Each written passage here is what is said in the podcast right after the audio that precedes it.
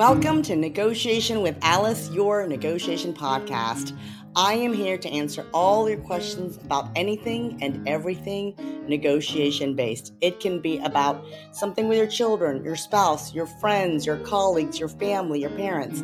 Come on the show, ask me a question, and I will give you negotiation advice. Welcome to the show.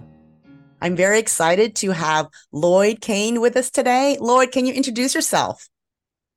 Good morning, Alice. Yes, my name is Lloyd Cain, and I'm based in Cape Town, South Africa. I'm actually a business coach, and I work primarily with small to medium sized enterprises, and I deal with small businesses that are wanting to grow and expand. Fabulous. And I believe you have sort of a workplace negotiation question for me today. Yes, I do. So, one of the things that I come into contact a lot with business owners is the negotiation they have to have with their employees. So there's a bit of conflict in the workplace, and especially now that we've moved out of the pandemic, there's a lot of businesses wanting to entice their staff back into the work. So how does that negotiation work for a business owner to get their staff back into the office? That is such a great question. And it's something that I deal with on a regular basis. Workplace conflicts are pervasive and unfortunately normal. I would say that one of the best ways to approach any kind of workplace conflict is to first open up the conversation to hear the other side's perspective, like before you even launch into what it is that you want. Right. Because if you show up as a business owner and you, and I come to you and I say, Lloyd, look, this is what I would like for you to be doing. This is what you're not doing. You need to improve. The first thing that's going to happen is you're going to feel defensive. When you start to feel defensive, your listening and your ability to hear me significantly decreases. And so what I want to do is I want to make sure that that doesn't happen because right. it could be that you get defensive as soon as you walk into my office. Right. And now I'm telling you all these wonderful things of where you need improvement, that you need to be showing up, that you need to be accountable. And it's falling literally on deaf ears. Mm. And so by inviting you in to a meeting and saying, Lloyd, talk to me a little bit about how the experience has been for you. I know that I've asked people to come back into the office. Tell me a little bit about how that's working for you. Where are the struggles? And you know what is and what is not working for you. And you get that feedback 1st mm-hmm. So that's step one. Okay. Okay. Step two would be for me to repeat back everything I heard from you. And you do that strategically. There are two big reasons why you want to do that. Number one, you want the person to feel like they've been heard and acknowledged. Okay. Mm-hmm. The other thing is that you want to make sure that the communication actually happened correctly. Oh. So, yes, so frequently someone says something and you think you understand what they're saying, but you're actually misunderstanding them or not getting the whole message. And so right. by repeating everything back to them, and I don't mean shortcutting it, I mean just talk about all the details that you just heard, you can mm-hmm. confirm with them whether you received the entirety of the message. Okay. Okay. And then only then is it a good time to say, Hey, let's talk about where I need you to perform. I hear what you're saying. I hear what your challenges are. Let's bring it so that we're both on the same side of the table and we're going to mm-hmm. problem solve together. Okay. Right? Because if yeah. you come in and I tell you what you need to fix, we are now across the table from each other. We're opposing each other. You're feeling like I'm against you. I'm feeling like you're against me. And now we have a problem.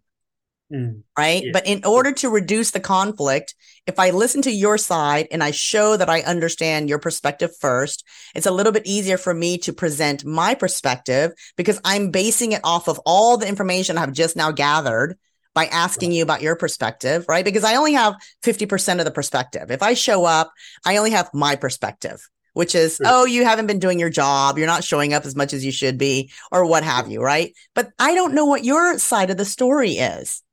Mm-hmm. Mm. So I want to hear your side of the story. That way I can present my side of the story appropriately based on all the information that I've gathered. I bring you to the same side of the table and now we can problem solve together to figure out mm. how can we best move forward. I want you to succeed. I know that you want to succeed. I know you want to feel good as an employee here and I want to make sure that you are hitting all the goals that you need to be hitting as an employee.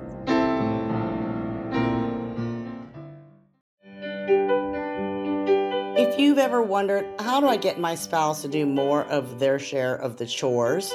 Or you figure, how can I convince them to go on this vacation? You're basically negotiating.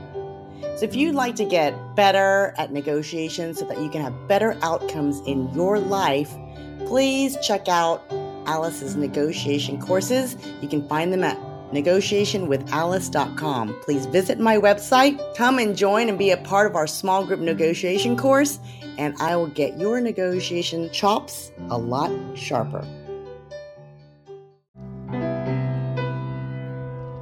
Then finally, you can also implement at that stage what consequences would be coming down if they don't meet the agreed upon goals.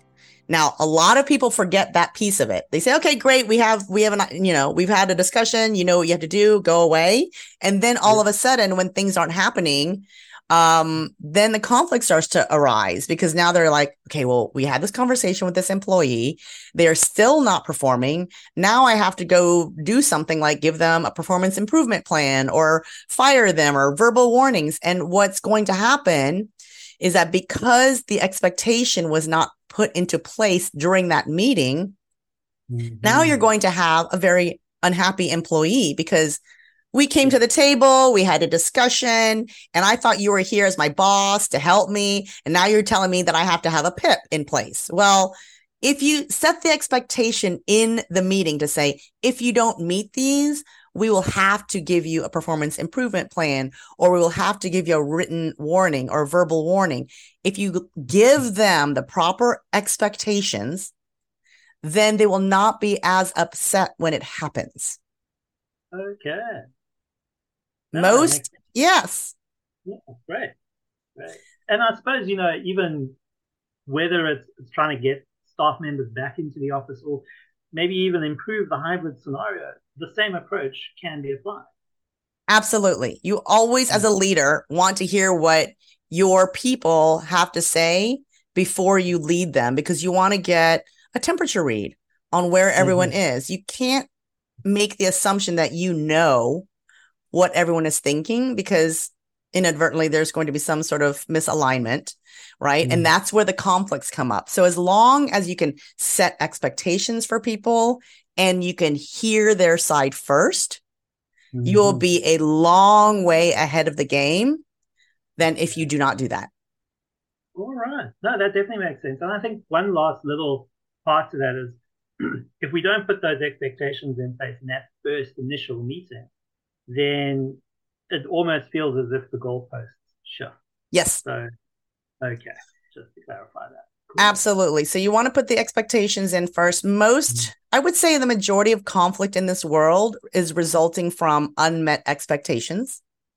And so, yes. And so, what you want to do as much as possible is set the expectation so that everyone understands, right? So, if the person is told, if you don't do X, Y, and Z, we're going to put a performance improvement plan in place, then when it happens, they were expecting it.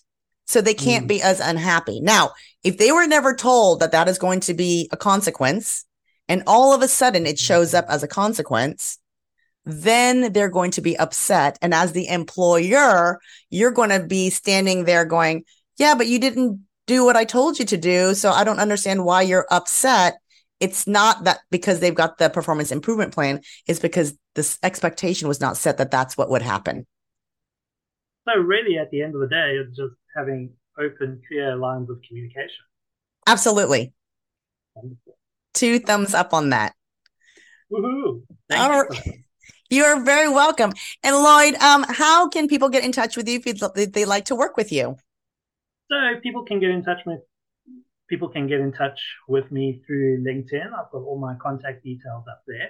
Unfortunately, I'm still in the process of launching a website, so I'll have an update for that hopefully at the end of the year. I am pretty much that walking stereotype of the shoemaker. I make great shoes for other people, but for myself, yeah, not happening. So right now it's all on LinkedIn, and well, I work worldwide.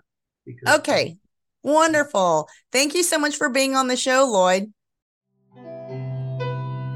Thank you for tuning in to Negotiation with Alice, your negotiation podcast. It's been a pleasure having you be part of the conversation. Please hit like, share, and subscribe, and we'll see you next time.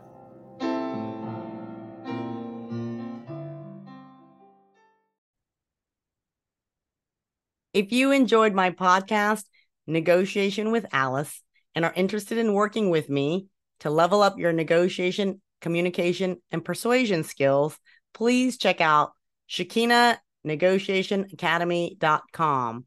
That's Shikina, spelled S H I K I N A, negotiationacademy.com. See you on the next podcast.